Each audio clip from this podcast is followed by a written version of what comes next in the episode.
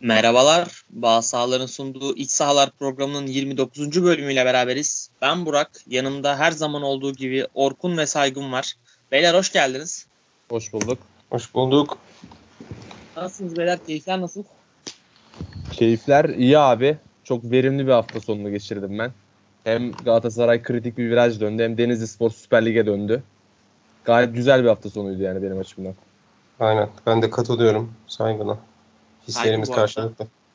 Tebrikler kardeşim harbiden Denizli Spor'u çıkardın Süper Lig'e. E, eyvallah. Bu, bu sene epey maça gittik ya. Yani e, 6-7 maçına gittim rahat. E, Yücel Hoca geldikten sonra özellikle 8. hafta falan geldi. 25 haftada bir mağlubiyeti var sadece. Ve yani skor potansiyeli çok yüksek bir takım kurdu. Ya yani özgürlüğünü kazandırdı futbolculara. Zaten iyi bir kadro kurmuştu Denizli Spor ama Osman Özköylü doğru bir tercih değildi aslında o takım için. Ama ligin öyle dinamikleri var ki Osman Özköylü de Osmanlı Spor'a gitti mesela. 10 maç falan üst üste kazandı. O da bir ara ilk iki yarışına sokmuş şu takımı. Denizli Spor ama hani özellikle Yücel Hoca geldikten sonra hak ettiği bir yarışı kazanmış oldu. İşte Recep'le, Mehmet Akgüz'le, Kehinde'yle, e, Burak Çalık'la beraber çok zengin bir hücum hattı vardı. Bunu iyi kullanıp lige çıkmayı başardı. İnşallah kalıcı olur bakalım. Yücel, Yücel İdiz de zaten değerli bir hoca. O Karabük Spor da zamanında 2010-2011'de e, Süper Lig'e çıkarmıştı. Şimdi Aynen yani o, o- oyunculara oyunculara ciddi özgürlük tanıyan ve potansiyellerini yukarı çıkarmasını sağlayan bir hoca ki zaten Emenike'nin prime zamanı yani fakir Emenike'nin en iyi olduğu zamanlar Yücel Hoca'nın zamanıydı. Ondan çok iyi verim almıştı. Ee, yani iyi bir hoca kesinlikle o seviye için. Bence Süper Lig'de de devam et- etmeliler yani. Ee, Süper Lig'de biri tutacaksa Denizli Spor'u Yücel Hoca'dır bence de. Bence de abi kesinlikle tutmalı zaten. Daha iyi kimi getirecekler? Ben çok karşıyım bu hoca getirme olayına lig çıktıktan sonra. Ben de Bursa Spor maçlarına gidiyorum sürekli ama ben tam tersi. Seni tam tersi düşüreceğim galiba takımı. Bu haftaya bağlı işte. Beyler bu arada Çok şey tamam. izlediniz mi ya? Game of Thrones'un son bölümünü. İzledik abi. İzledik izledik. Kontrolünü, kontrolünü tamamen Şey- yitirmiş bir zatın King's Landing'i katlini Aynen şu uyarıyı geçelim. Bu 4-5 dakika bir biraz spoiler içerecek. O yüzden spoiler almak istemiyorum arkadaşlar. Bu 4-5 dakikayı ileri sarabilir. Ee, aynen ya valla yıktı viran eyledi şehri. Aynen Abi bir yerde ben sürekli bir yerde durmasını bekledim ama yok yani durdurak bilmedi cidden. Yok abi yani altına ejderha çekmiş bir kadından korkman lazım. Hele Targaryen kanı taşıyorsa bir bitti yani. Kadının bütün sevdikleri gitti. İki ejderhası gitti. En yakın şeyi gitti. Arkadaşı, yardımcısı gitti. Bütün danışmanları ihanet etmiş. Şehri almadan önce en iyi danışmanının da e, şeyini almış, kellesini almış. En aklı başında adamın kellesini de almış. Kafa uçmuş. Yani, Yani ki tahta daha ciddi söz sahibi olan biri de ortaya çıktı. A- aynen öyle. Zaten işte Orada tamamen- ikti- iktidar hırsı. E, akraba aldığı ortaya öyle. çıktıktan sonra yani fanfini de yapamıyor. O da içinde. E, aşkı ile akrabalar arasında karışık ki Targaryenlerde o sorun olmuyordu gerçi ama Jon yanaşmıyor. E, millet onu seviyor. Korkun benden dedi en sonunda. Ya hak deyip daldı yani.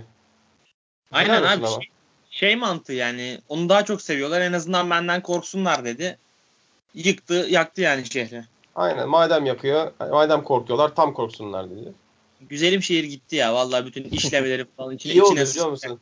Bak vallahi iyi oldu. Lut kavmi gibi şehirdi yemin ediyorum. O, o şehir o şehrin üzerinde ah var ah. Başını kestikleri Ned Stark'ın ahı var. Ya onun ahı yeter orada. Stannis Baratheon'ın tahtın gerçek varisinin ahı var. Jon Arryn'in ahı var. Çok ah aldılar. İyi oldu boş ver. Abi ya Sıfırdan yapsınlar şimdi.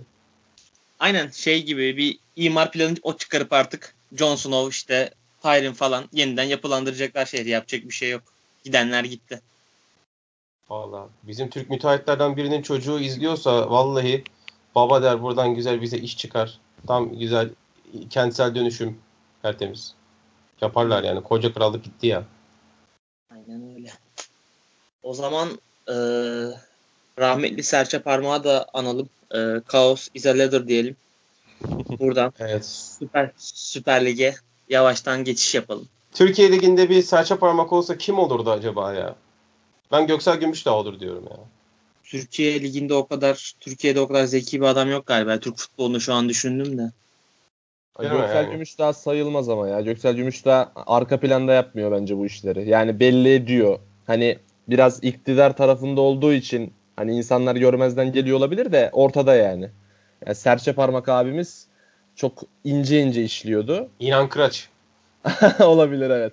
olabilir aklımdan o geçiyordu. Evet. evet güzel bir örnek oldu cidden doğru. Ee, beyler Galatasaray Rize Spor deplasmanında çok önemli bir virajı aldı. 3-2'lik bir galibiyet. Ee, hani son artık 33. haftada ipler kopacak. Hem düşme hattında kopacak hem şampiyonluk yarışında kopacak. Ligin kaderi artık 33. haftada çizilecek. Ee, saygın.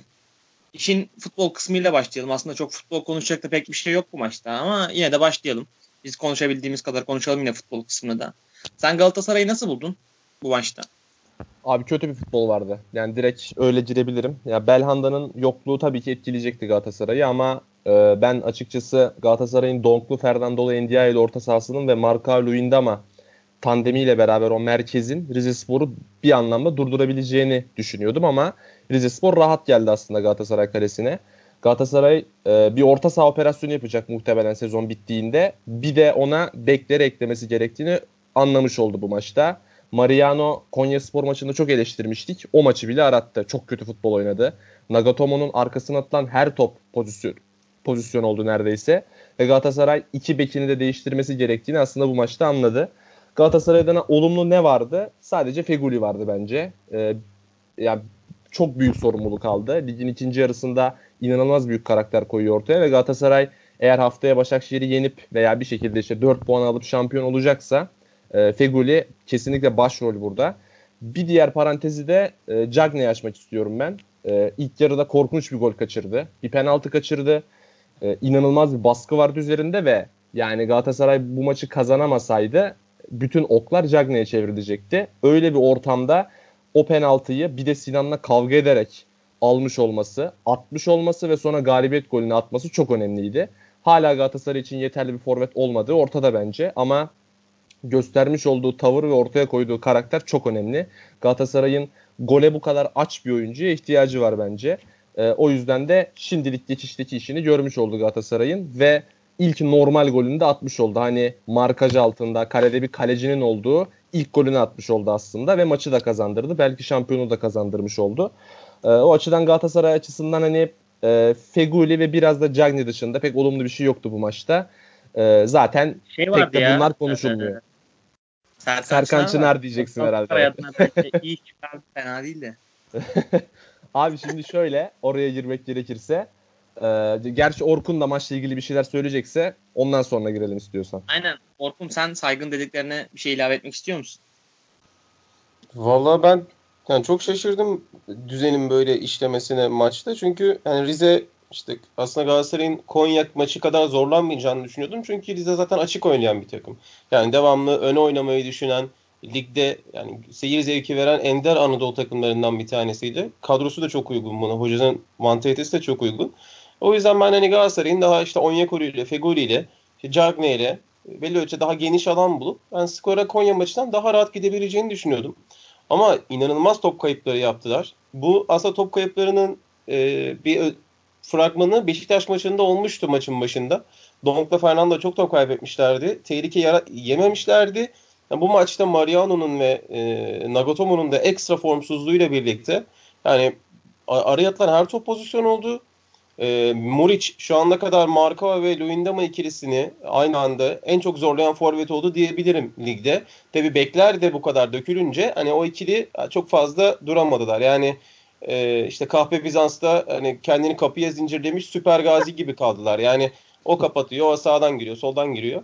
E, zaten ilk yarıda Galatasaray 90 pası bulamamıştı. 89 pasla bitirdiler ki bu olmayan bir rakamdı. Bundan sonra bir daha da bunu kolay kolay görmeyiz açıkçası. Yani Kadıköy'de işte en zor deplasman neresiyse bu orada bile olmayacak bir şeydi. E, sonrasında da Galatasaray maçı bu şartlara rağmen kazanma fırsatını buldu. O dediğim Rize'nin açık oynamasından dolayı. Zaten Beşiktaş'tan da 7 taneyi böyle yediler. Yani oynadılar oynadılar 7 tane yediler. Bu sürpriz değil Rize için. Ama bu Cagne burada penaltıyı atamadı. Sonra hani Batuhan Karadeniz'in repliği geldi orada bir anda. Televizyondan geçti. Kral yapmayacaksın, kral olacaksın dedi. Onyekuru'ya vermedi. Gitti kaleciye nişanladı topu. Ben dedim yani Ali Kunku'nun e, tek farkı onun için 10 milyon euro ödenmemiş olması dedim yani. yani çünkü mental olarak da o gerginliği kaldıramıyor gibi geldi artık. Ama, ama maçın sonunda yine e, yapacağını yaptı ama maçı o kadar krize sokan da Cagney'in kendisiydi. Yani o onları atsaydı zaten maç 2-0 olsaydı Rize'nin iki farktan dönebileceğini ben düşünmüyordum açıkçası. Ee, sağ içinde yani dediğim gibi çok güzel ki Rize'nin 10 kişi kalmasından sonra da Galatasaray hücumda 5'e 5 kalarak da o golü yemeyi başarması Mariano'nun e, marifeti sayesinde yine çok büyük bir faciaydı. Ama eğrisi doğrusuna denk geldi. Yani Galatasaray bir şekilde kazandı. Ama bu oyun e, Başakşehir, Başakşehir maçın dinamikleri farklı olur. Stratejisi farklı olur ama yani o, o maç için bu oyun çok e, ümit vermedi diyebilirim açıkçası. Beyler size bir şey soracağım. Şeyle ilgili e, Galatasaray'ın futboluyla alakalı. E, ben Galatasaray'ın bu seneden şampiyon olsa da şampiyon olmasa da e, önümüzdeki sezona oyun olarak miras bırakacağı tek şey bence Luyendama marka uyumu olacak. Ben bu seneden Galatasaray'ın önümüzdeki sezona oyun mirası olarak taşıyabileceği herhangi bir şey görmüyorum sahada. Katılır mısınız buna? Feguli var. Yani Feguli gerçekten önümüzdeki sezon çok daha büyük rol oynayacak diye düşünüyorum. Yani o kalır. Onun kalmaması için bir sebep yok çünkü çok iyi para alıyor burada aynı zamanda. Düzeni de yerinde. En verimli dönemine de giriyor. Ee, terimle de bir sıkıntılı bir dönemden gelip iyi bir bağ kurdular. Oyun planı anlamında yani ben bir e, Galatasaray'da oyun planı anlamında pek böyle oyun gözüme planı, çarpan bir şey göremiyorum. Yani Luyendama ile biraz sadece. Çünkü hani Saygı'nın dediği gibi orta saha komple değişecek Galatasaray'da. Yani e, özellikle şimdi Emre'nin de sakatlanmasından sonra hani transfer yapma ihtiyacı epey arttı. Hani bu yapı değişeceği için yeni bir yapı kurulacak. Onu ondan sonra değerlendirmek lazım. Yani zaten bu kadro gitmez önümüzdeki sene. Gelecek sezona taşınacak olan şey aslında bahsettiğim Marka Luyendama ikilisinden ötürü doğan pasla çıkma huyu. Yani buna inat ediyor en azından. Hani ligin ilk yarısında böyle bir şey yoktu. Çünkü elinde buna uygun stoperler yoktu.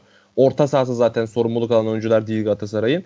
Ligin ikinci yarısında Marka ve Luyendama'nın katılımıyla en azından stoperlerin topla çıktığını, oyunu bilinçli şekilde kurduğunu ve pas konusunda bir inadını gördük Galatasaray'ın. Bu konuda bir ilerleme var. Yani birinci bölge ve ikinci bölge oyununda Galatasaray'ın sıkıntılarını çok azalttığını gördüm ben ligin ikinci yarısında ama üçüncü bölgede hücum hattında çok ciddi organizasyonsuzluk var. Bunu çözmesi gerekiyor kesinlikle. Ama yani buna rağmen şöyle bir durum var. Cagney'i öyle böyle eleştiriyoruz ama Şimdi şu tarafı var. Galatasaray Lig'in ilk yarısında sadece 30 gol attı. İkinci yarısında şu ana kadar bitme 2 hafta kala 38 golü bulmuş durumda. Yani 40'ı bulacağını varsayarsak e, yani gerçekten çok iyi bir artış yakaladılar. Bir de e, şöyle bir durum var. Şu an Galatasaray'ın kadrosunda savunma hattı, Fatih Terim savunması, orta sahası, Tudor orta sahası. Yani orada çok büyük bir e, çelişki var. Çok büyük bir zıtlık var. Savunma tamamen pasla çıkışa göre yapılmış ve savunmayı önde kurmak üzerine tasarlanmış bir savunma e, stoperleri ama orta saha tamamen geçiş oyununa dayalı. Yani Ndiaye'nin de Fernando'nun da tamamen geçiş oyununa uygun oyuncular olduğunu daha çok söyleyebiliriz pas oyunundan ziyade. Dolayısıyla orayı da Fatih Terim'in istediği şekilde e, değiştirebilirlerse seneye çok daha uyumlu, çok daha dengeli bir Galatasaray izleriz diye düşünüyorum. Evet yani söylediğim mantıklı şey olabilir. Ndiaye ile Fernando konusunda. Aksine Fernando kalabilir ya. Fernando devam edebilir yani. Ender değiştikten sonra bence Galatasaray'ın orta sahasında çok şey değişir. Fernando kalsa bile. Ama çok grafiği düşüktü bu sene ya. Yani Fernando'nun. Onun ya, yaptığı işi çok daha iyi yapıyor yani öyle söyleyeyim. Bir de şimdi NDI'nin yerine muhtemelen NDI'nin yerine muhtemelen pasör bir oyuncu alacak Galatasaray. Yani topu dağıtan bir oyuncu almayı tercih edecek. Öyle olunca Fernando Fernando taca çıkacak biraz. Oraya tempolu bir oyuncu gerekecek. O yüzden ben hem Fernando'nun hem NDI'nin değişeceğini düşünüyorum açıkçası. Ee, peki Babel'in muhtemel transferi konuşuluyor. Ben kendi açıma kendi açımdan bakınca Galatasaray için çok olumlu bir transfer olarak bakıyorum ama şey abi e, rakam çok önemli. Yani böyle 3 3 yıllık 10 milyon euro falan bir kontrat önerilecekse gerek yok bence. Çünkü Babel biraz e, çok sorunlu olmayan bir karakter diyemem. Biraz problemli bir karakter. Hani ona bu kadar para bağlamak 3 yıl için çok mantıklı gelmiyor ama böyle 2 yıl bir cüzi bir miktarda bir kontrat yapılırsa bence Babel Galatasaray için çok faydalı olur. Faydalı olur. Çok maç çözer bence şeydi. E, Süper Lig'de.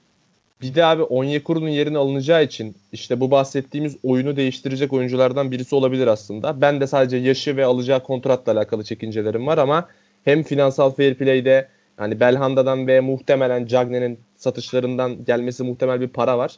Bunu tamamen orta sahaya ayırabilmek için de sol öne Babel gibi hani bu ligde iş yapmış, pas oyununa yatkın, şutu olan bir oyuncuyu bedelsiz alabilmek büyük avantaj olur Galatasaray için.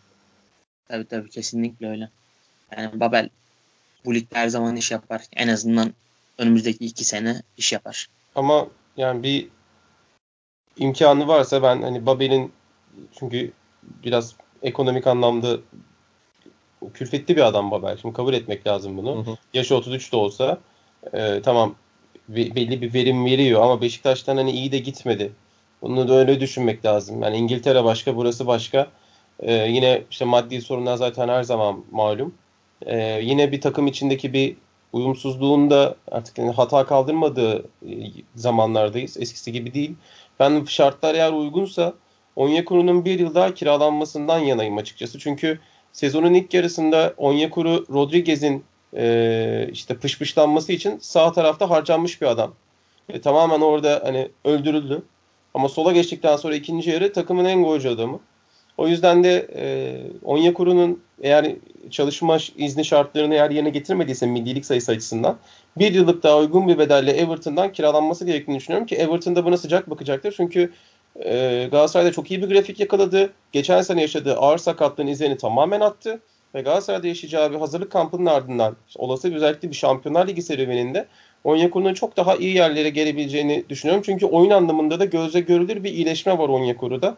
Ben e, şartlar denk gelirse takımın yaş ortalamasını da düşünerek, maaş skalasını da düşünerek bir yıl daha Onyekuru ile devam etmekten yanayım. Ama o olmazsa da Babel'i işte 2 milyon euroyu gerçi o bile şu anda kaç 14 milyon lira yapıyor ama hani onu 2 milyon euroyu geçmeyecek şekilde 2 yıllık bir kontrat ya da işte 2 artı birlik bir kontrat da olabilir ama benim önceliğim Onyekuru olurdu kiralanması bir yıl daha. Onyekuru'nun tabi durumunu çok bilmiyoruz. Everton'un onunla ilgili ne düşündüğüyle alakalı. Bir de dediğin gibi millilik sayısı şu an karşılıyor mu karşılamıyor mu çalışma iznini. Onu da öğrenmek lazım. Belki o yüzden ondan sonra ben, Bence o da mut, mutludur yani o da burada. Bence çok kariyerinin en iyi sezonlarından birini geçirdi bence. Belçika'dan çok daha iyi hissediyordur kendini. Tabii tabii ya. Yani Onyekuru bir de bence Onyekuru Galatasaray'ın hani Fegül'den sonra en kritik oyuncusu. Çok e, bence çok kritik goller attı Galatasaray için. Önemli adam ya. Onyekuru bir de şey Galatasaray için hani şey olmayan bir oyuncu. Şu an ikamesi olmayan bir oyuncu. Onyekuru sakatlansa orada onu ikame edebileceğim bir oyuncu yok. O tarz böyle araya koşu atan e, golcü bir oyuncu baş, başka yok yani şu an Galatasaray'da. Aynen öyle. E, neyse o zaman ufaktan şeye geçelim. E, hakem konusuna geçelim. E, bu maç için. Veya işte sizin de söyleyeceğiniz şeyler vardır illa. Ya vallahi ben aslında burada çok hakem konuşmayı sevmiyorum. Ama yine e, konuşmak konuşmam gerekiyor sanırım. E, ya ben anlamıyorum hani e, emekliliği sene sonunda emekliliğini açıklayacak iki hakem Bülent Yıldırım ve Serkan Çınar ardı ardına işte Galatasaray'ın iki maçına veriliyor. Bülent Yıldırım zaten işte şovunu Beşiktaş maçında yaptı. Serkan Çınar şimdi geliyor işte hani abi öyle bir dizayn etti ki maçı yani işte 1-0 iken bir, korn, bir penaltı verdi Galatasaray'a. Hani top oyunda değil zaten. Enteresan bir penaltı. Kural hatası bu arada o penaltı bence. Ee, çok garip çok garip bir penaltıydı. Sonra penaltıyı tekrarlatmadı. Mesela ben orada e, skorun 1-1 veya 2-1 Rize Spor lehine olsa o penaltıyı tekrarlatacağını düşünüyorum hakemlerin. Çünkü bizim hakemlerimiz biraz maçın durumuna göre idare ettikleri için yani şey yapmıyorlar fazla. Ee, kural doğru, kural yanlış. Maç maçın idaresi neyi gerektiriyorsa ona göre. Galatasaray 1-0 önde. Bu maç bir şekilde alır Galatasaray mantığıyla. Yani çok da öne çıkmamak için bence hakem orada penaltıyı tekrarlatmadı. Maçın devamında yine rezalet karakter şeyler var, kararlar var. Ee, Samudio'nun kırmızı kartını hani düşünüyorum böyle 50 açıdan izliyorum, bakıyorum, oradan çeviriyorum, açıyorum. Yok yani yok şey yok. Ee, bir açıklamasını bulamıyorum kafamda. Hani bilmiyorum Galatasaraylı arkadaşlar bulabiliyor mu? Belki bulabiliyorlardır. Ama ben bulamadım. Ee, onun dışında hani Onyekuru'nun penaltısı yine böyle çok fazla açıdan izledim ama yine bana penaltı gibi gelmedi ki zaten o pozisyon için hani hakemi VAR'a çağırmak da çok mantıklı değil bence. Yani bilmiyorum biraz şeye benzedi artık Süper Lig ya yani Acun'un Survivor'ı gibi hani birileri böyle onu geri çekiyor, onu ileri itiyor. Bir şeyler oluyor. Biz de izliyoruz, izliyoruz yani. Futbolu seviyoruz ama çok da artık biraz da açıkçası bu sene şeyim kalmadı ya izlemeye. Biraz soğudum yani bu durumdan çünkü e, futbolun dışında olan durumlar çok fazla bu sefer. Bu özellikle ikinci yarıda ve hatta son birkaç haftada çok ciddi etki etmeye başladı bu duruma. Neyse. E, Orkun. Abi sen ne diyorsun? Yani e, Serkan Çınar'ın performansını nasıl buldun bu maçta? Ha ben Serkan Çınar'ı öncelikle hiç hakem olarak zaten görmeyen biriyim. Yani bu işte 7 sene önce Terim'i ordu maçını tribüne gönderdiği andan maçtan beri ilk orada görmüştüm bunu ben. E, hatırladığım kadarıyla. Yani o zamandan beri e, işte onun hakemlikle alakası olduğunu hiç düşünmüyordum açıkçası. O, o zaman da çok ciddi eleştiri almıştı. Genç hakem diye geçiştirmişlerdi. O zaman da işte Abdullah Yılmaz, Serkan Çınar, işte yeni başlayan bir iki tane daha hakem böyle genç hakem furyası vardı. Hepsi tabii ki hani Jort'ta da deyim yerindeyse. E, Serkan Çınar çok kötü bir maç yönetti açıkçası. Ya bunu söylemem lazım. E, Samudio'ya çıkan kırmızı kart tamamen duygusal gerekçelerle verilmiş bir kırmızı kart. E, oyuncuya bir müdahale var ama çok anlık bir şey o. Yani Samudio'nun öyle bir hareketi isteyerek yapacağını hani düşünmüyorum ki adam öyle bir şoka girdi ki zaten kırmızıya falan hiç itiraz etmeden çıktı gitti zaten. E, o, o kararın kesinlikle hatalı olduğunu düşünüyorum. E, penaltı konusunda da bir kural hatası yok çünkü maçın skoruna tesir etmedi. Yani o penaltı gol olmadı. Tekrarlanması gerekiyor gerekirdi ama tekrarlanmadı. Sonuçta yani eli sorusuna denk geldi. Hani gol olmadı.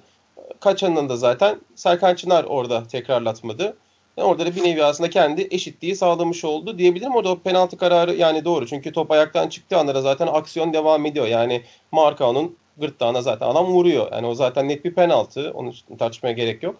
Ee, ama tekrarlatmadı onu.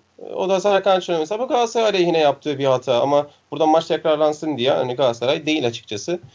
E, bu işin bir tarafı. Sonrasında da e, işte Onyekuru'ya yapılan penaltıda da yani futbol oyun kuralları gereğince yani ceza sahası içinde rakibin dengesini bozacak ayağına bir ya da herhangi bir yere bir temas penaltı. Ama e, burada kartın rengini belirleyen sadece şiddet olur. Yani işte penaltı alacak kadar sert miydi değil miydi değil de yani sertlik şiddeti sadece kartın rengini belirler. Abi, abi Onyekuru'nun pozisyon dünyanın hiçbir yerinde o pozisyona penaltı çalınmaz. Dünyanın hiçbir yerinde de hiçbir futbolcu e, ciddi bir darbe aldıktan sonra o şekilde ayağını bir saniye yere bastıktan sonra kendini yere abi bırakmaz şöyle, abi. Yani. Bir de adam, adamın ayağı havada. Ben havada olan ayağına sonuçta bir sert bir darbe geliyor. Yani Onyekuru'nun da orada belli bir ivmeyle geldiğini görürsen hani bağıl hızdan adamın yani ayağına belki bir e, şarja gelebilir çünkü ayağında altında destek yok. Yani vurduğumu gidebilir adamın ayağı. Ya ondan sonra mecbur adam yere basıyor zaten. Ondan sonra düşüyor. Yani anlık bir şey olduğu için hani acının iletilme süresi var. Adam ondan sonra zaten düşüyor. Ki Onyekuru zaten hani şey tüy gibi adam yani. Yere bastığı anda zaten o acıyı hissedip düşüyor ama onu bilemeyiz acıyı ne kadar hissettiğini ama yani bu aynı pozisyon başka birinin olsaydı, başka bir takımı olsaydı yani bu kadar tartışılmayacağını açıkçası adım gibi eminim. Ayrıca ben e, başka bir, bir de penaltı verileceğini de düşünmüyorum o pozisyonda. Neyse. Tamam, tamam abi devam et. Verilir. Ee, şöyle hani eğer buradaki bakacağımız şey hareketin devamıysa hani ivmenin devamıysa e, Luyendama'ya Malatya maçında çıkan kırmızı da hareketin devamı. Yani top gitmiş. Adamın ayağına hani havadaki adam omzuna ayağı düştü diye. Hani oraya vurdu diye öyle deniyor. Vurdu diye adam kırmızıyı da gördü orada direktman. Orada kimse bir şey demedi. Yani hareketin Yok, devamı hareketin, hareketin devamıyla falan alakası yok benim dediğim şey. Yani ben o müdahalenin e, penaltı gerektir abi, ayağına, ay, aya, abi bak ayağına vuruyor mu? Müdahale olduğunu zaten kabul ediyoruz. Değil mi? Müdahale yok demiyoruz hiçbir şekilde.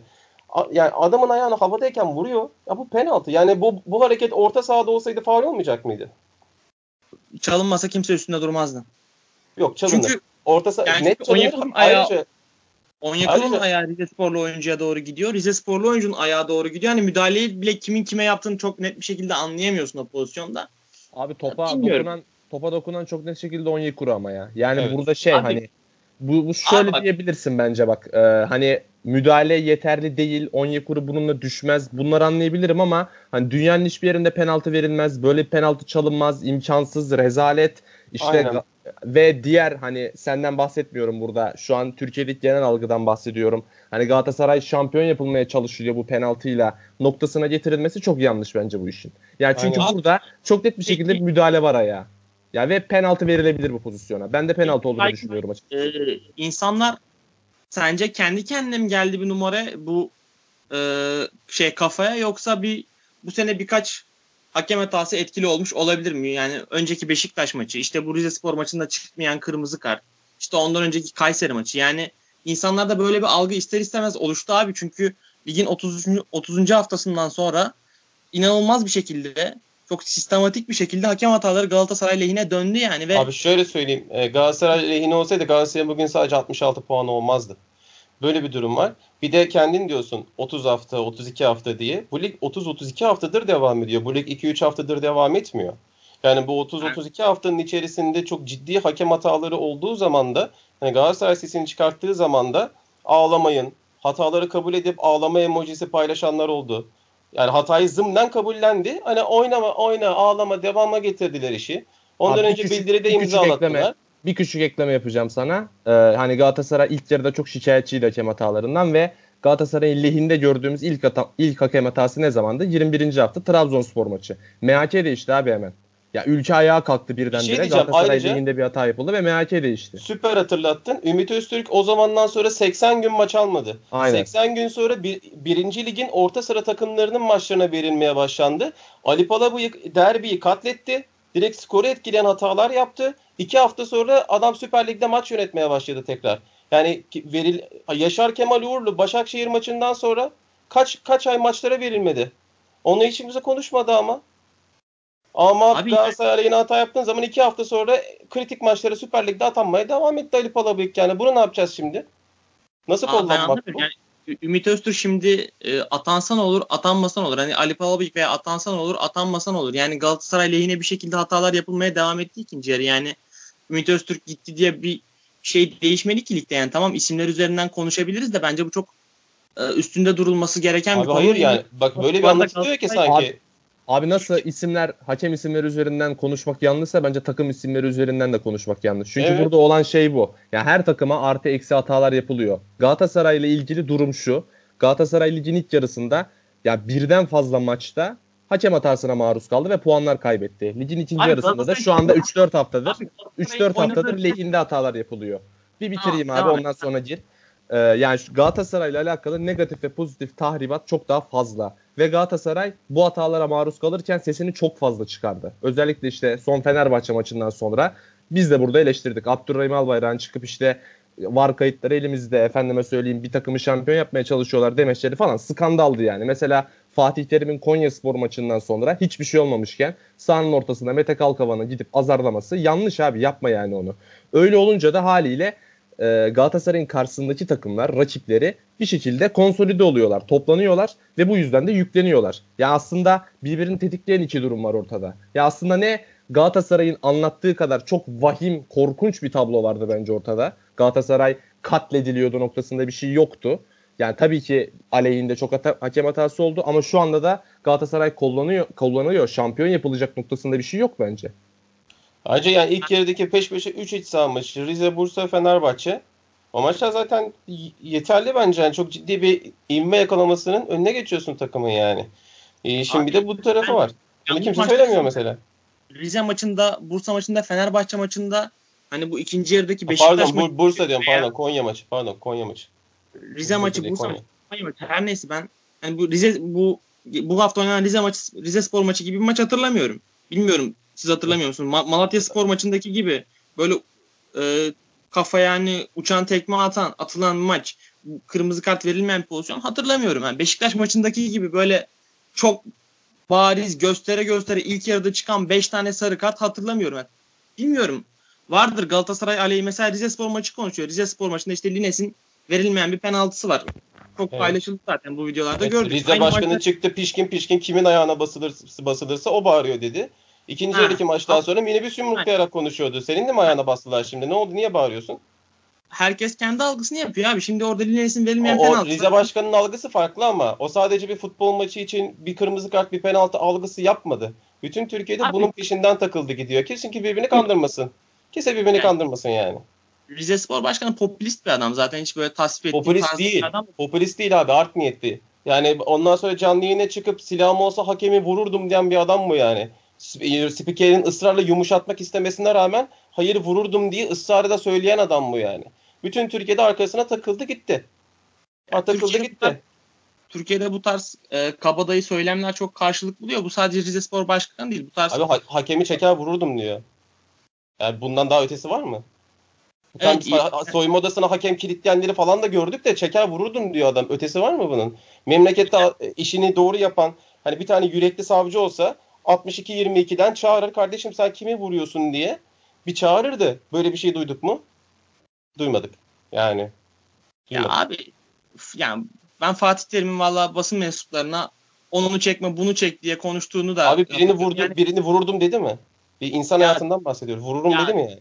ya demedi de yani o da büyük saygısızlık bu da büyük saygısızlık. Yani böyle söylemlere karşı şimdi sen e, Rize Spor Başkanı olunca tepki veriyorsun ama mesela aynı, aynı şekilde buna benzerini Fatih Terim yapınca tepki vermiyorsun.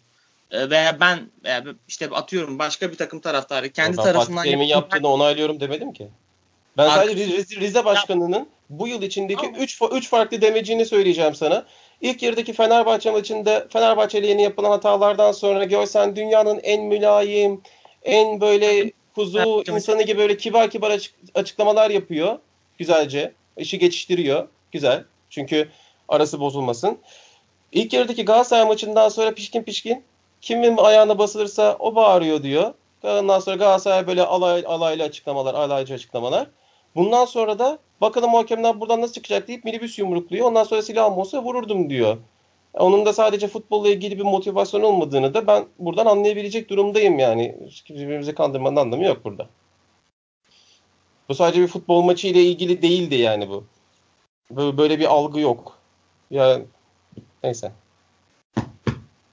Tamam neyse aynen. Ya tutarlı olmak lazım yani. Ya Rize Spor Başkanı dediğim gibi yani e, benim kale alacağım bir insan değil. Abi yani bugün ha- ha- haber çıktı gördünüz mü? Göksel Gümüşdağ aramış e, hani 8 kulüp arkanda maçın tekrarı için başvurun falan diye. Böyle bir şey de gördüm. Süleyman Roda bunun iddiasıydı. Ne, ne kadar doğru ne kadar yanlış bilmiyorum ama şu ana kadar bir yalanlama gelmedi. Çok en, enteresan abi. işler oluyor. Haklı olduğuna inanıyorsa başvursun. Ha, başvursun. Başvurmasın demiyorum zaten ama yani Göksel Gümüşdağ oraya falan neyse. Ya çok anormal değil yani Göksel Gümüşdağ Galatasaray'ın direkt rakibi şu anda. Yani aynı durum Başakşehir olsa Galatasaray da şeyin e, Başakşehir'in rakibini aynı şekilde desteklerdi. Yani bunu bütün kulüpler yapıyor. Şey e, ufaktan şey yapalım mı ya? Geçelim mi bu maçı? Uyar vallahi evet. Orkun Uyar. sana Uyar vallahi içim sıkıldı ya. Aynen Zaten öyle. ayrıca o Serkan Çınar'a yemin ediyorum bak değil hakemlik stada almasınlar bir daha. Bak o adamın zaten hakemlikle alakası olmadığını her zaman her zaman söylediğim için içim o kadar rahat ki. Ayrıca o VAR'a oturttukları Alper Ulusoy'un da alakası yok. Onun da alakası yok. Bak ikisinin birden yok yani. Ee, Abi ben mesela bu hafta şeyi sorguluyorum ya. Niye Galatasaray veya Başakşehir'in maçına değil de Cüneyt Çakır gidip e, şampiyonluk iddiası neredeyse kalmamış Beşiktaş'ın maçına veriliyor. Ülkenin en iyi hakemi. Abi Neyin- haftaya, Aynen öyle. Hani Neyin, ya. neyin Hani mu- ya? mu- muhtemelen ondan verdiler. Hani şey yap en kötü. Tam haftaya Galatasaray Başakşehir maçına %90 verecekler zaten. Abi en kötü var hakemi yap ya. Hani Başakşehir Ankara Gücü maçı daha light bir maç. Rize Galatasaray maçına göre. Ya o maça ver Rize Galatasaray maçının varına en azından Cüneyt Çakır'ı oturt ya. Ne bileyim maça Halil Umut Meller'i ver. Ya da gerçi elinde hakem kalmadı çok fazla ama. Yani onu ver. Serkan Çınar'ı bırak bu maça ben hani amatör küme orta sıra maçına vermem ya. Baklavasına halı saha maçına vermem ben Serkan Çınar'ı. Giriyorsun Galatasaray maçına veriyorsun yani. A- ayıp. Merak neden, ayıp veriliyor, yani. neden veriliyor onu sorgulamak lazım. Neden Serkan Çınar? Yani neden e, Abi kariyer- sezon içinde yani Ersun Yanal ne dedi? Biz bir Kayseri maçındaki hatalardan sonra MHK değişti dedi. Direkt. Evet. Bu açıklaması bu. O zaman onu atayanlara soracak yani. Federasyonun başında Hüsnü Güreli var. Yanında Nihat Özdemir var. Bir tane Galatasaray Ali Dürüst var. Onun dışındaki Beşiktaşlılar da duruyor. MHK'yi de onlar değiştirdiler zaten. E, onlar atacaklar soracaklar niye bunu attınız, atadınız diye yani. Mustafa Cengiz Yani- atamadı hakemi sonuçta. FFS'ini ve HK'sını bilmiyorum da yani bana normal gelmiyor Serkan Çınar ve Bülent Yıldırım atamaları arda arda. Abi komple kötü. Yani sistem kötü, kokuyor. Hani o Riva'daki işte Riva'daki Levent'teki binalardan koku geliyor. Korkunç bir koku geliyor. Eski Haliç gibi kokuyor oralar. Yani oraları komple böyle sil baştan yapmadan, delege yapısını komple değiştirmeden zaten bunların önü alınmayacak yani. Ahbap çavuş ilişkisi devam ettiği sürece biz bunları yaşamaya devam edeceğiz. Ben kaç haftadır bağırıyorum yabancı hakem gelsin diye. Bunlarla olmaz çünkü yani. Olmaz. Ya aslında hani hakemler biraz e, kö- kö- iyi hakem veya kötü hakem değil. En azından biraz e, onurlu ve gururlu davransalar birlikte çok şey de- değişir. Ama değiş sanmıyorum. Abi Yani bak, san- Şöyle yani hakem hakemlik yeteneği olarak bakmıyorum ya. Var zaten düzeltiyor senin hatanı. Şöyle bununla bu, bak bu, Rize Galatasaray Onu da, maçında onu da var doğru olmasaydı abi. Varı da doğru. Rize Galatasaray maçında var olmasaydı bu hatalar olmayacaktı biliyor musun? Yemin ediyorum bu hatalar olmayacaktı. Yani çok sakin bir maç olacaktı. Varla tamamen işi hani şey yaptılar. Ee, Artı Alper bir şey var değil mi Galatasaray'ın maçında? Aynen. Aynen Alper Ulusoy ve Alper Ulusoy kafa olarak hakemlikten tamamen kopmuş bir adam. Yani koku aldın sen birkaç ay önce bu adamın zaten. Hani demek ki klasmanını indirdin. En kritik yere atıyorsun ya. Ya oradaki adamların esas hani siz kaos mu çıkarmak istiyorsunuz ne yapıyorsunuz diye sorgulanması lazım yani. Ki Alper Ulusoy da Galatasaray'ın arası çok iyi değildir yani açıkçası. Ee, yönettiği maçlardan da. Kötüdür arası açıkçası. Ama aa, getiriyorsun oraya koyuyorsun yani. Ayrıca va- va- hakemlerden falan en çok şikayet eden takımın Başakşehir olması da en son maç en son maçtaki e, Ankara Gücü'nün verilmeyen penaltısından sonra bile bunu şikayet edebilmesi de algının toplum yönlendirmenin nereye geldiğini çok net gösteriyor açıkçası. Ki o hareketin aynısını ilk yarıdaki bir maçta aynısına penaltı veren aynı bir hakem olmasına rağmen Fırat Aydınus. Birebir aynısı. Orada verdi, burada vermedi. Ama Göksel Gümüşdağ çıkıyor, algı yapıyor. Neyse, pazar Ya. az kaldı şurada. Bu algı olayını yani yapmayan yönetici kalmadı herhalde Türkiye'de ya. O yüzden ben çok Abi yani Abdullah Ali çıkıyor diyor ki futbol dışı saha dışı sebepler. Ya babacım sizden hala saha dışı sebep mi var ya? Abi sizden hala saha dışı sebep mi var yani? Şampiyonu belirlemişti 3 hafta önce. Ne oldu şimdi? O ayrı facia. E, O da ayrı Albayrak'ı O da ayrı. Ama yani Başakşehir gibi bir olgumuz var bizim. Onların tutup saha dışı şeylerden bahsetmesi benim tuhafıma gidiyor. Yani saha içinde Emre Belezoğlu ile Arda hakemle birlikte kaç hafta maç yönettiler. Kimsenin sesi çıkmadı. Emre'nin bu hafta net verilmeyen bir sarı kartı var. Haftaya Galatasaray maçında cezalıydı normalde. Burak Yılmaz'a iki hafta üst üste kart çıkmadı. Peş peşe oynadı. Hak ettiği halde. Ama sorsan Galatasaray kullanıyor. Ee, yani toplum olarak hafızamızın ömrü kısaltıldığı için de bunları katlanıyoruz yani yapacak bir şey yok. Ya valla Orkun güzel diyorsun da ben bu sene hakemler %100 adaletli olsa ben Galatasaray'ın e, şampiyonluk yarışının içinde olacağına bile inanmıyorum. Abi ilk Ama- yarıda ilk yarıda kaybettiği o kadar puana rağmen mi bunu söylüyorsun? Yapma gözünü seveyim ya. Evet abi Yani aynen. o zaman sen şöyle diyorsan hakemler Galatasaray'ı getirdi diyorsan o zaman ilk yarı hakemler Galatasaray'ı götürdü de demen lazım yani. Çift taraflı bu iş. Net Abi götürdüler yani- abi ilk yarıda o zaman. Ya, Ya ilk yarıda farkın- oldu. Evet mesela Konyaspor maçındaki pozisyon bence penaltı değildi. Rizespor maçında hani Lines'in pozisyonu var ama işte Rizespor'un da verilmeyen nizami bir gol var. Onlar birbirini götürdü. Ama yani sayıyorsun 4 tane 5 tane şey sayıyorsun abi. Biz 4 tane 5 tane mi sadece Rizespor maçında sayıyoruz. Kayserispor maçında kaç tane şey saydık? Beşiktaş maçını saydık. Trabzonspor maçı var. Abi- Kasımpaşa maçı var. Bunun Bursa Spor maçı var. Yani bunları hiç Oo. konuşmuyoruz. Ha. Bunlar da var yani. Abi ne yaptın sen ya? Biz ilk 11 yerine MHK'den mi çıkar çıkarıyoruz ilk 11'i? Ne yapıyoruz? Ben anlamadım ki yani. Gerçi şey Yani- Hüseyin Göçek Sinan Gümüş'ten daha iyi oynayabilir ya. Eski sporcuymuş o. Mantıklı. Abi Sinan Gümüş Fenerbahçe dedikoduları falan geçiyor. Yani İnşallah. Sinan, Sinan Gümüş Fenerbahçe şey mi? dedikoduları eğer Hoş. gerçekleşirse söyleyeyim abi siz iç sahalara saygınla beraber devam edersiniz. Ben şeyi bırakıyorum. Abi bak kafana, kafana Sinan hunim Gümüş- benden. Sinan Gideceğim. Gümüş penaltıyı almaya çalıştı ya Cagney'den. Aklıma direkt Fenerbahçe dedikodusu geldi ya direkt yani. Ben bir de arada böyle severim kafada komplo teorileri üretmeyi. Türküz sonuçta. Taraftarız. Yani direkt aklıma Fenerbahçe dedikoduları geldi. Dışarı atsa ne olurdu acaba mesela? Bak ya Burak şimdi şöyle söyleyeyim. Kesinlikle kaçırmayın. Korkunç yetenekli bir çocuk. Solak. ve bir seneye kalmaz yeni Podolski bak. Çok net Podolski. Ersun Yanal'ın elinde Robben bile olabilir bak. Çok yetenekli çocuk. Kaçırmayın. Yani Aziz Yıldırım olsa kesin almış şimdiye kadar. Çok yetenekli çocuk. Ya, böyle zaten kabuslarıma falan giriyor. İşte Sinan Gümüş formayı giymiş. İşte açıklama yapıyor. Fenerbahçe için elimden geleni yapacağım bu sene. İşte en büyük Fenerbahçe'den daha çok mücadele edeceğim falan diyor böyle. Hani kantar içinde kalıyor, kalıyorum Bu arada düşünürken. bugün bir haber daha gördüm. Tolga Ciğerci de şey U21'de bir dakika oynamış. U21 maçında e, borcumu ödeyeceğim demiş seneye. Para konuşmam demiş. Spor X'e gördüm haberi ne kadar doğru bilmiyorum ama seneye de o kalıp borcumu ödemek istiyorum demiş. Çok güçlü, sağlam yerli kadrosuyla geliyor diyebilirim Tolga, Sinan Gümüş, Tolga Yarslan. Ded- Dedikoduları üzerinde konuşmuyorum. Sinan Gümüş'ün geleceğine inanmıyorum da.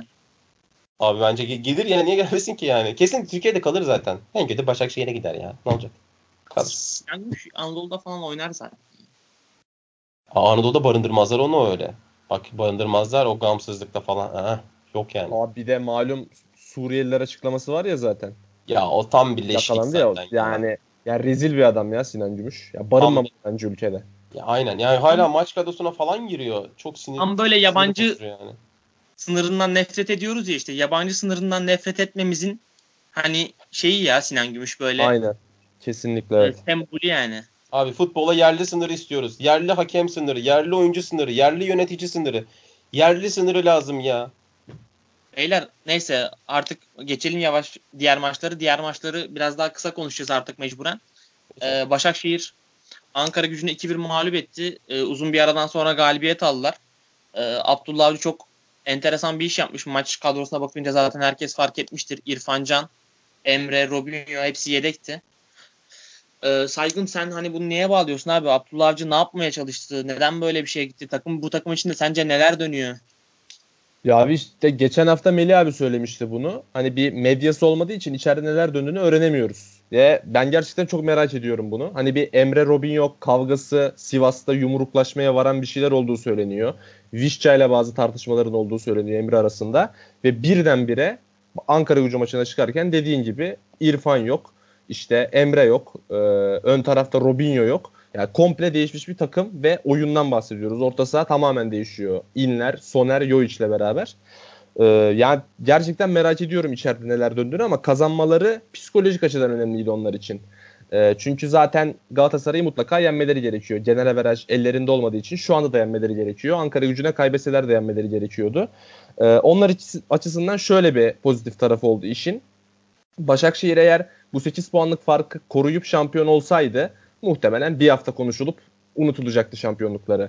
Veya işte e, atıyorum e, işte son maç ilan etti Alanya'yı yenip bir hafta konuşulacaktı unutulacaktı ama şu anda Galatasaray'ı yenerse ve Türk Telekom'da şampiyon olabilirse ya bu uzun yıllar unutulmayacak bir şey olur. Onlar açısından çok büyük bir fırsat bu. E, bunun kapısını açmış oldular ve bir şampiyonluk maçına çıkacaklar.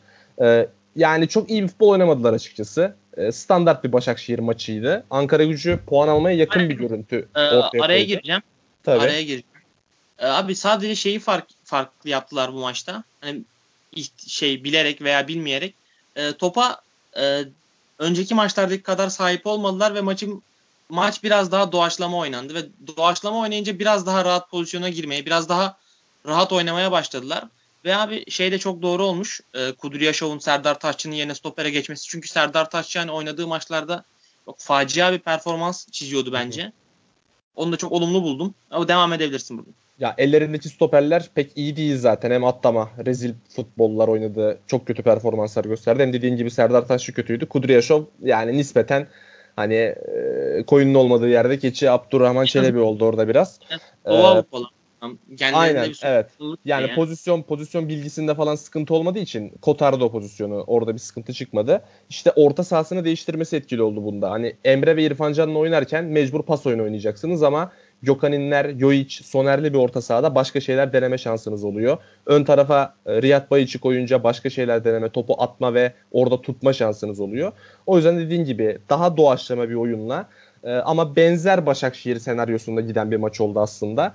E, hani çok büyük bir seyir zevkinin olmadığı bir maç oldu ve kazandılar. Dediğim gibi hani psikolojik olarak çok önemliydi. Yoksa Galatasaray maçıyla alakalı planlarında bir değişikliğe yol açan bir maç olmadı.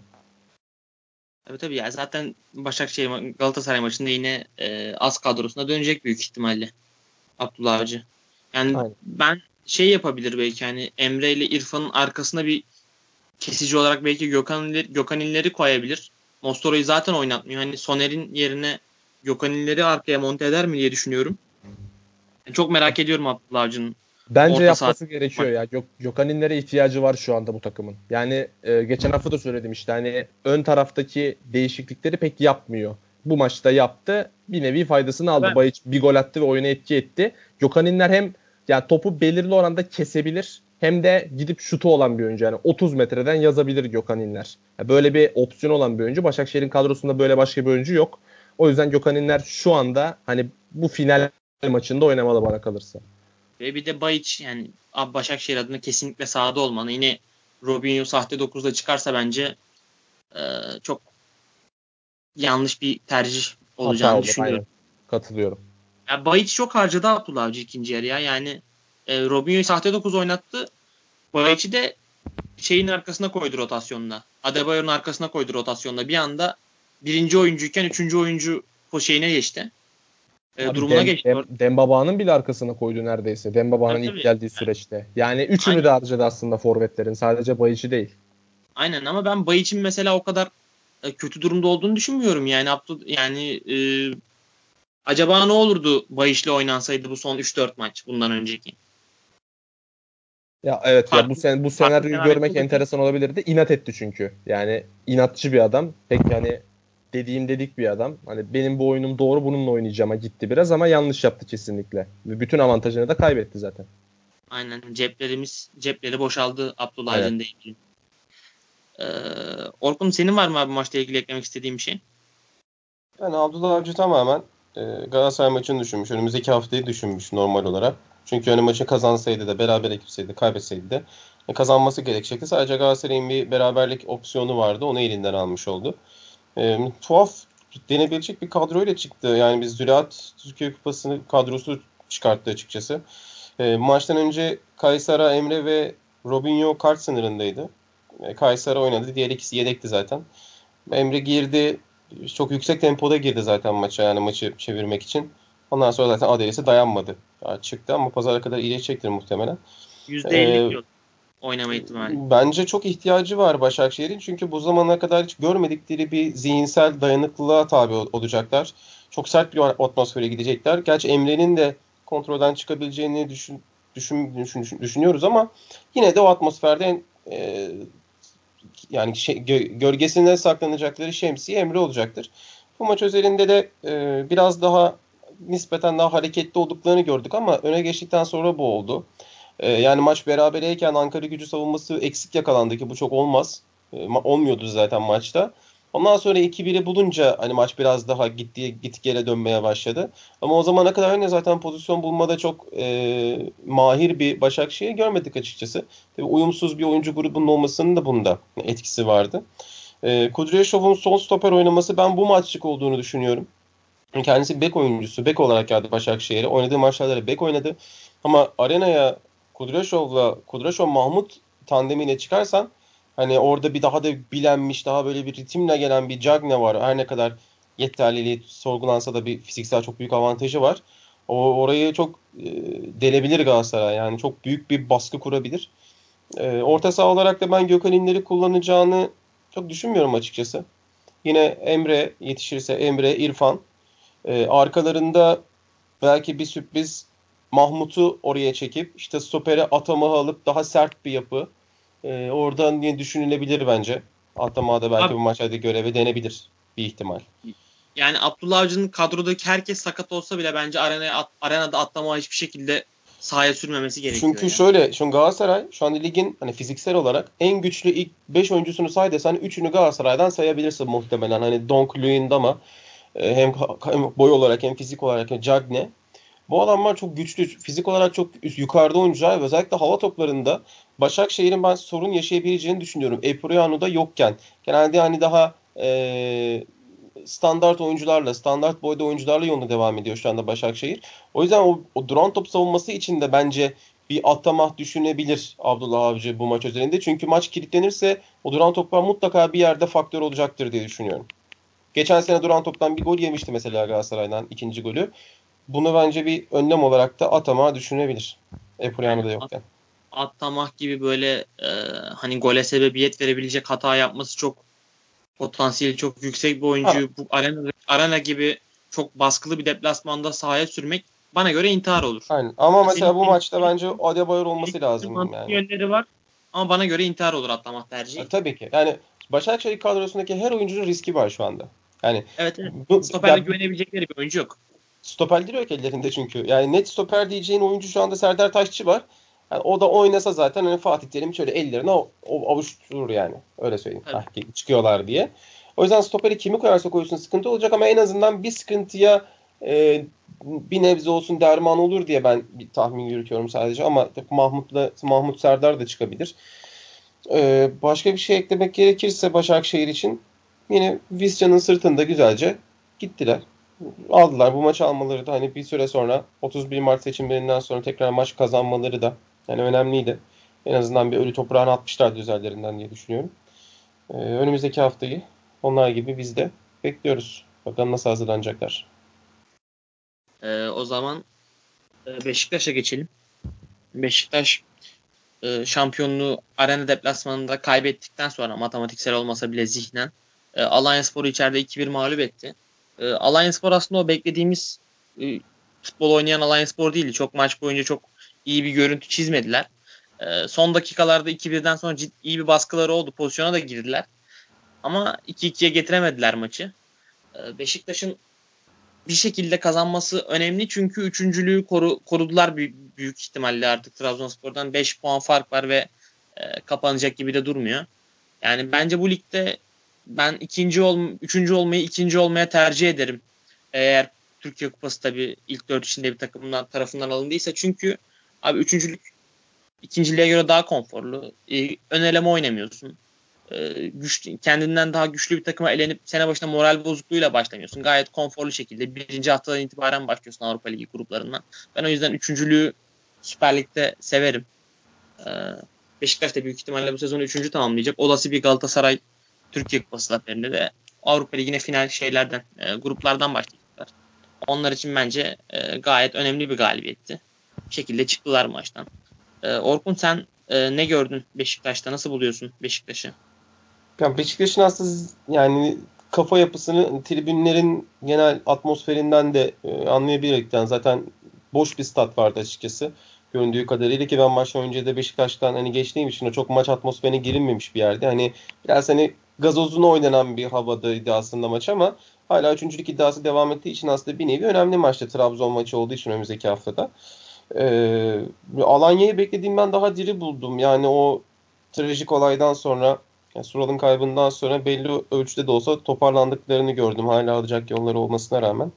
Ee, tartışmalı bir gol attılar. Yani o sayılsaydı Beşiktaş daha erken hani belki krize girebilirdi. Çünkü taraftarın da bir tepkisi vardı. Muhtemelen seçildiğinden sonraki ilk gün istifa diye e, istifaya davet edilen ilk başkan Fikret Orman olabilir. Maçlara çok denk geldi ama bunu Dursun Özbek daha önce yapmış olabilir belki ona bakmak lazım. Çünkü kimse onun eline su dökemez bu böyle bir konuda. E, Lens'in yedek oturduğu, Kovarejman'ın tekrar oyuna döndüğü bir e, maç oldu. Beşiktaş için senin dediğin gibi üçüncülük daha konforlu olabilir. Çünkü e, Fikret Orman göreve geldi ve dedi ki küçüleceğiz. Şu anda 30 milyon euroya düşürmemiz lazım dedi takımı. E, ve Şampiyonlar Ligi ön elemesi oynayacak bir takımda otomatikman beklentiler yükselecektir ama o beklentileri karşılayacak bir maddi yapısı şu anda Beşiktaş'ın yok açıkçası. Ha yine de Şampiyonlar Ligi gelirlerinin peşinde koşacaklardır ama e, üçüncü olurlarsa da çok yani üzüleceklerini ben zannetmiyorum bu konuda. Özellikle Başakşehir çok zorlanabilir mesela o konuda. Ee, önümüzdeki yıl bu kadro, bu, bugün gördüğümüz kadrodan muhtemelen 5-6 ismi önümüzdeki sene görmezsek yani ben şaşırmam. Yani maçta konuşulacak çok fazla bir şey yok. Bu arada Fırat bir şeyi sormamı istedi size de. Ee, Caner'in pozisyonunun penaltı olup olmadığı ile ilgili e, bir yorumunuz var mı sizin maçta? Ben penaltıya yakın gördüm ya. Çok emin olamadım ama sanki penaltı gibi. Ama yüzde yüz de diyemiyorum yani. Çok ortada Düş, bir pozisyon Düşüyor bence. gibi geldi. Çok net göremedim. Bir iki tekrardan gördüm. Bana bir düşüyor gibi geldi öncesinde ama yani topa vurmaya topa vurmaya niyetli Caner savunmacı ayağını koyuyor. Ya Hı-hı. sanki bir engelleme var gibi geldi bana ama çok emin olamadım pozisyondan açıkçası. Aynen ben de hiç emin olamadım size sorayım dedim o yüzden. Şimdi net bir şey ahkam kesmedim. Bana da penaltı gibi. Bana da penaltı gibi geldi ama böyle çok şey ya gri pozisyon biraz yani. Evet. Şey, şey dersin ya verse de bir şey diyemezsin, vermese de bir şey diyemezsin. O gri tarz pozisyonlar. Yani başımıza ne geliyorsa bu grilerden geliyor zaten. ee, ayrıca bu Alanya'nın iptal edilen golünden sonra böyle Cüneyt Çakır'a falan bayağı tepki oldu tribünlerden. O da işin bir tuhaf tarafıydı. Ee, Eyyam tarafına doğru bir gönderme vardı tribünlerden de. Yani Beşiktaş tarafı bu şekilde yine Kovarejma gider ayak. Yani daha önce neredeydin diyecek bir gol attı yani dedirten bir gol attı açıkçası. O çok Tam sürprizdi. Quaresma'nın imza golü ya o gol. Yani... Ama sağ dışıyla vuruyor. Sağ üstle vuruyordu. Hani soluyla bir yağpaladı. Vursam mı vurmasam mı? İki yağpaladı. Vursam mı vurmasam mı? Üçüncü de artık mecbur kaldı. Sağını kapattılar çünkü soluyla şahane bir gol attı. Yani onu tebrik etmek lazım. Oynadığında çok seyretmesi keyifli. Beşiktaş'ın bu şekilde önümüzdeki hafta Trabzon'a yenilirlerse e, fark sanırım aralarında e, ikiye iniyor o maça çok konsantre olmaları lazım. Hani üçüncülük neyse de dördüncü olurlarsa sezonu biraz daha erken açmaları gerekecek. Ama o zor çünkü son hafta yine zaten içeride Kasımpaşa ile oynuyorlar. Üçten evet, aşağı düşmezler. E, Faroe Adaları'nın ıssız bir kentinde yine sezonu açabilirler yani. Eğer o maçı kaybederlerse. Yok açmazlar herhalde ya şey çünkü son hafta Ka- Kasımpaşa ile oynuyorlar ya. Ha orası öyle. Şey kesinleşti ya ligde bence artık. Üçüncü bence artık Beşiktaş oldu. E, beşinci de yeni Malatya Spor oldu. Hani Galatasaray Akhisar'ı yani yeneceğini bekliyoruz kupa finalinde. Eğer öyle gerçekleşirse senaryo Avrupa'ya kimin ne şekilde gideceği belli artık. Küme düşme ve şampiyonluk da önümüzdeki haftaya kaldı. Aynen Malatya'da 5'ten gidecek gibi duruyor şu anda.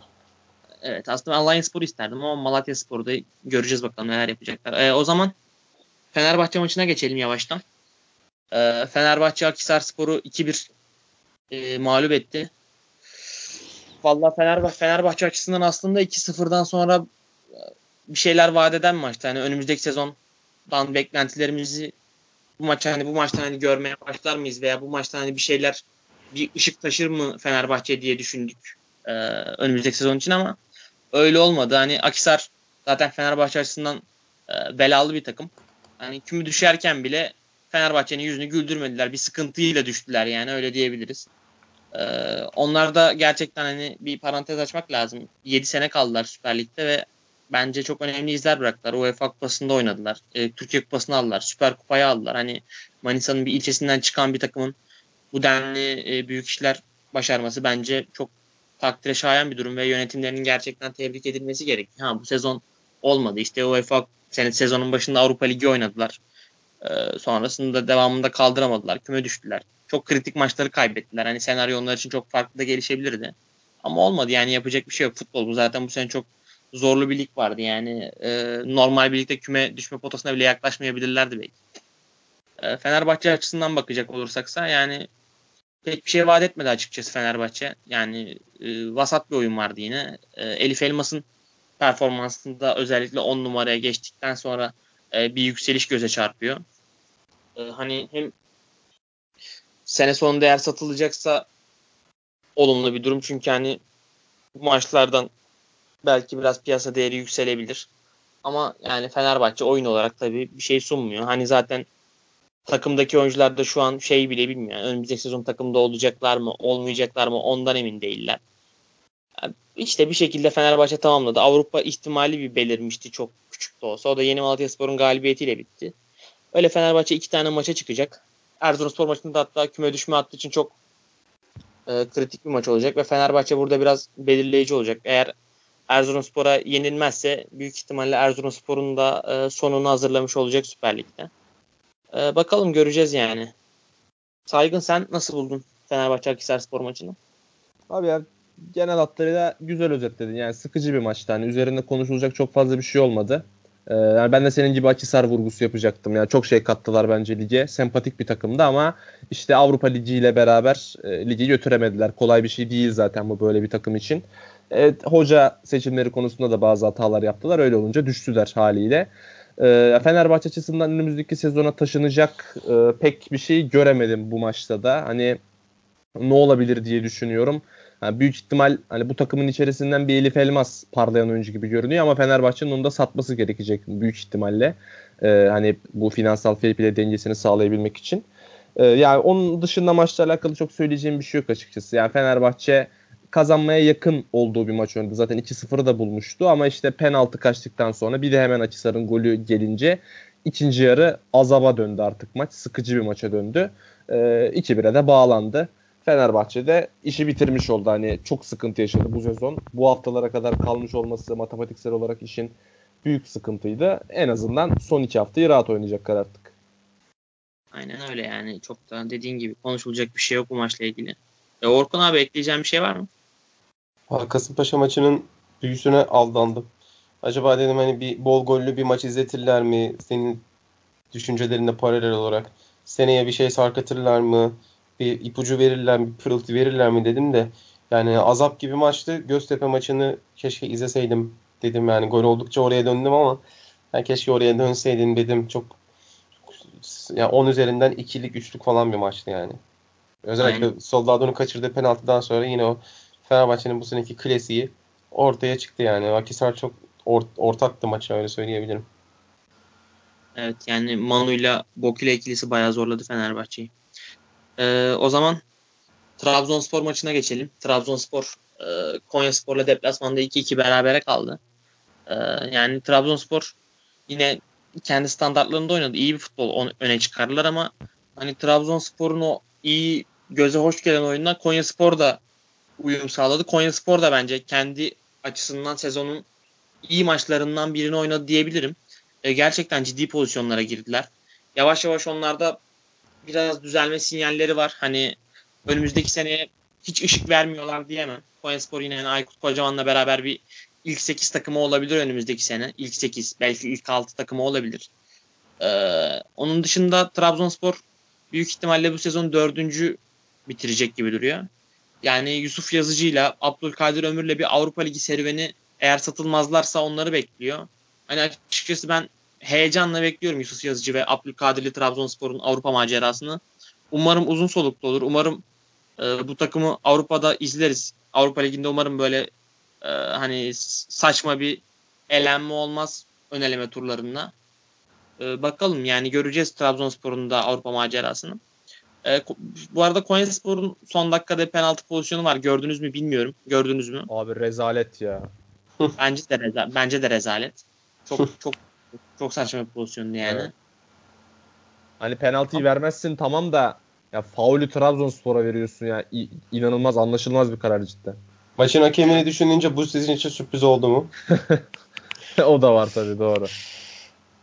Yani FIFA kokartlı takan ama hakem olmayan tek insan ligdeki.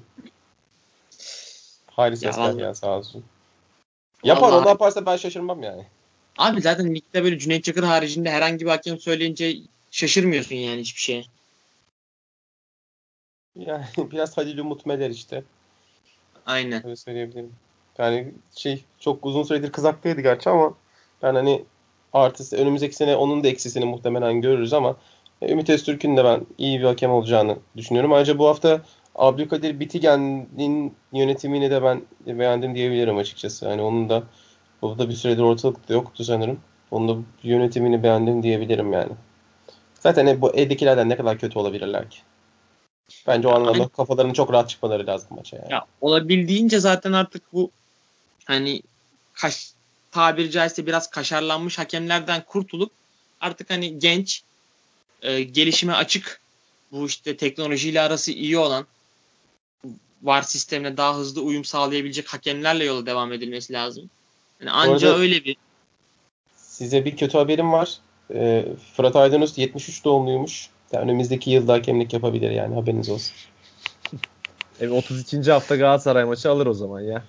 Kesin. Bağlarız. Kesin. Bir de hissediyorum bu Fikret Orman'ın çıkışından sonra önümüzdeki sene ya 32. ya 33. haftada bir e, Kadıköy'de ya da Vodafone'da bir Galatasaray derbisi göreceğiz diye hissediyorum ben açıkçası.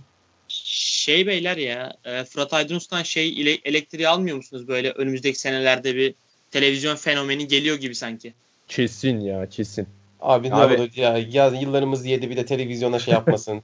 Ama yüzü de çok uygun. Kesin çıkacak yani. Evet. Bünyamin Gezer falan çıktıysa o ayda hadi çıkar yani. Tabii canım hem yakışıklı adam konuşmayı etmeyi biliyor. Elini kolunu iyi kullanıyor falan. Kesin yani kesin şovmen olacak Abi ya. kesin zaten fiziksel, fiziksel olarak sü- süper adam. Aynen. Yani, her şeye uygun. Aynen Ama öyle. Evet. Halis Özkahya da öyle. Eli yüzü düzgün, yakışıklı adamlar. Ama olmayınca olmuyor abi ya. Fırat Tamam. Aydınus'un şeyler de harika ya. Jestler, mimikler. Yani tam yerinde. Bence inanılmaz bir fenomen bizi bekliyor önümüzdeki yıllarda. Of Survivor'a gitse ya. Ay ne güzel olur ya.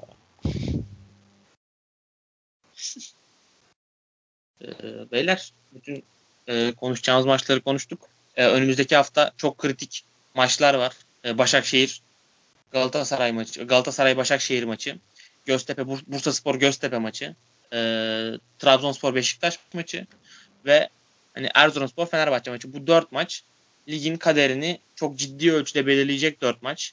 Hani dolu dolu bir hafta olacak büyük ihtimalle önümüzdeki sene. Umarım art önümüzdeki hafta, umarım önümüzdeki hafta sadece futbol konuşuruz bu programda. Tek dileğim bu.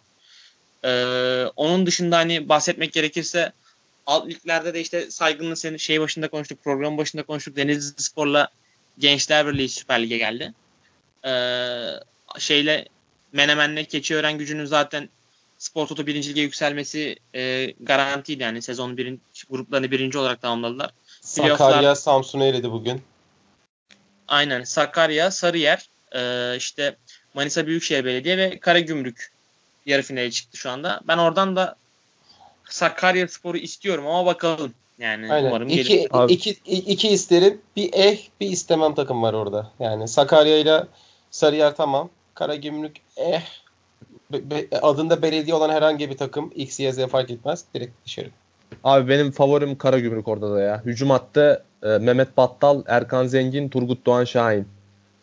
Onların Enteresan zaten hücum hatları var. direkt birincilik kadroları var ya şu anda. Evet. Aynen. Yani Abi- direkt koy büyük ihtimal playoff'a oynar şeyde de üst ligde de. Yok geldiği Evet, gibi evet düşer yani. o takım. Abi zannetmiyorum ya. Ne, ne- Yani nefes bir- aldırmazlar onlara bak. bir- Öyle değil birkaç o. takviyeyle götürürler bence işi.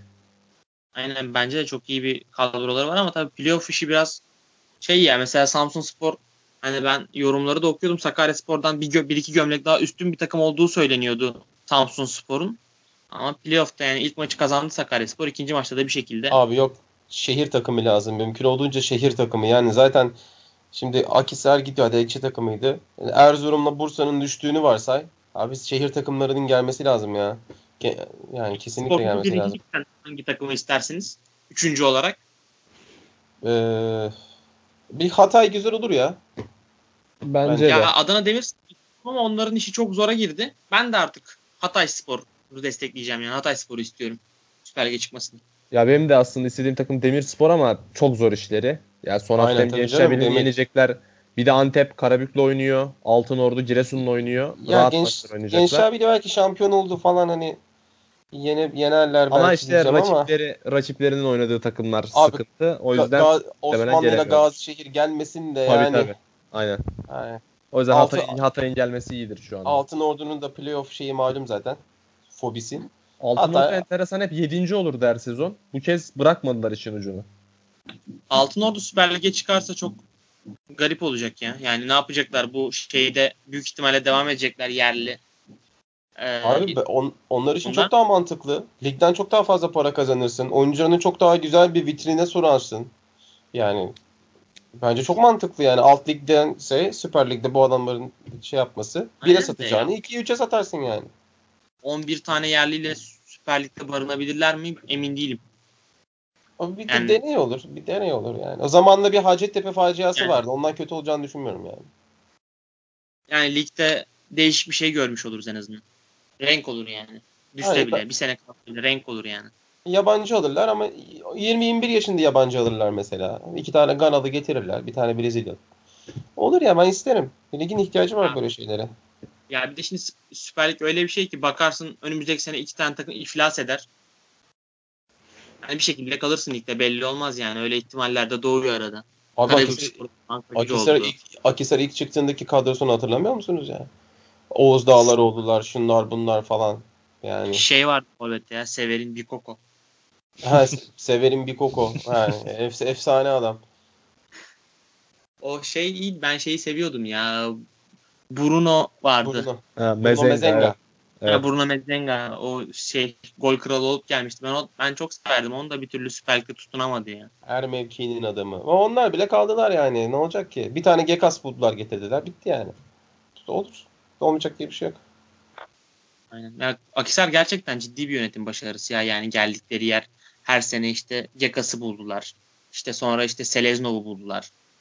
Buldular sürekli buldular. Yani bence bu sene bir Manu tercihi yanlıştı onlar için. Çünkü onlar en başından kaybettiler. Yani başkan zaten siyasete girdi. Hani belediye seçimine aday oldu zaten Hüseyin Er Yüksel. O zaten bir mesai oraya verdi diye düşünüyorum. Çünkü ciddi bir süreç. Ayrıca Okan Buruk'u da hani birkaç yüz bin lira için tutmamaları da çok pahalıya patladı onlara. Evet evet orada kaybettiler zaten. Kesin yani. orada kaybettiler yani. Vizyoner bir hareket gerçekten Okan Buruk'u göndermek. Yani biz zaten yaparız bu kadroyla. Kupayı da aldık. Biz yaparız. Ha yaparsın. Yaptın. Evet. Bu işte şey ya çok tehlikeli bir durum aslında. Az Yıldırım da işte 2013-2014 sezonun ardından Ersun Yanal'ı aynı motivasyonla göndermişti. Ya bu takımı zaten ben şampiyon yaptım. Hani hoca kim olursa olsun fark etmez dedi. O şekilde olmuyor. Yürümüyor işler yani. Hoca önemli. Kesinlikle. Ah, yine o, Ünal, Aysal, Ünal Aysal Fatih Terim'de de buna benzer şeyler var aslında. Onunki daha Aynen. farklı ya. Ya o, tabii daha farklı ama bunun da etkileri var yani. yani. Çok iyi kadro hani başkasını buluruz. Avrupa'yı bir hoca getirir hallederiz diye düşündü ama öyle olmuyor. Yani bu ligin ama, hakikaten çok farklı dinamikleri var. Var. Adamı yerler burada. Direkt. Aynen. Ee, beyler o zaman yavaştan kapatalım programı. Çok keyifli bir program oldu açıkçası. Böyle Game of Thrones'ta başladık. Spor Toto ikinciliklere falan gittik geldik. Gayet keyifliydi. ee, bizi dinleyen herkese ben buradan teşekkür ediyorum. Ee, hoşçakalın. Hoşçakalın. Hoşçakalın.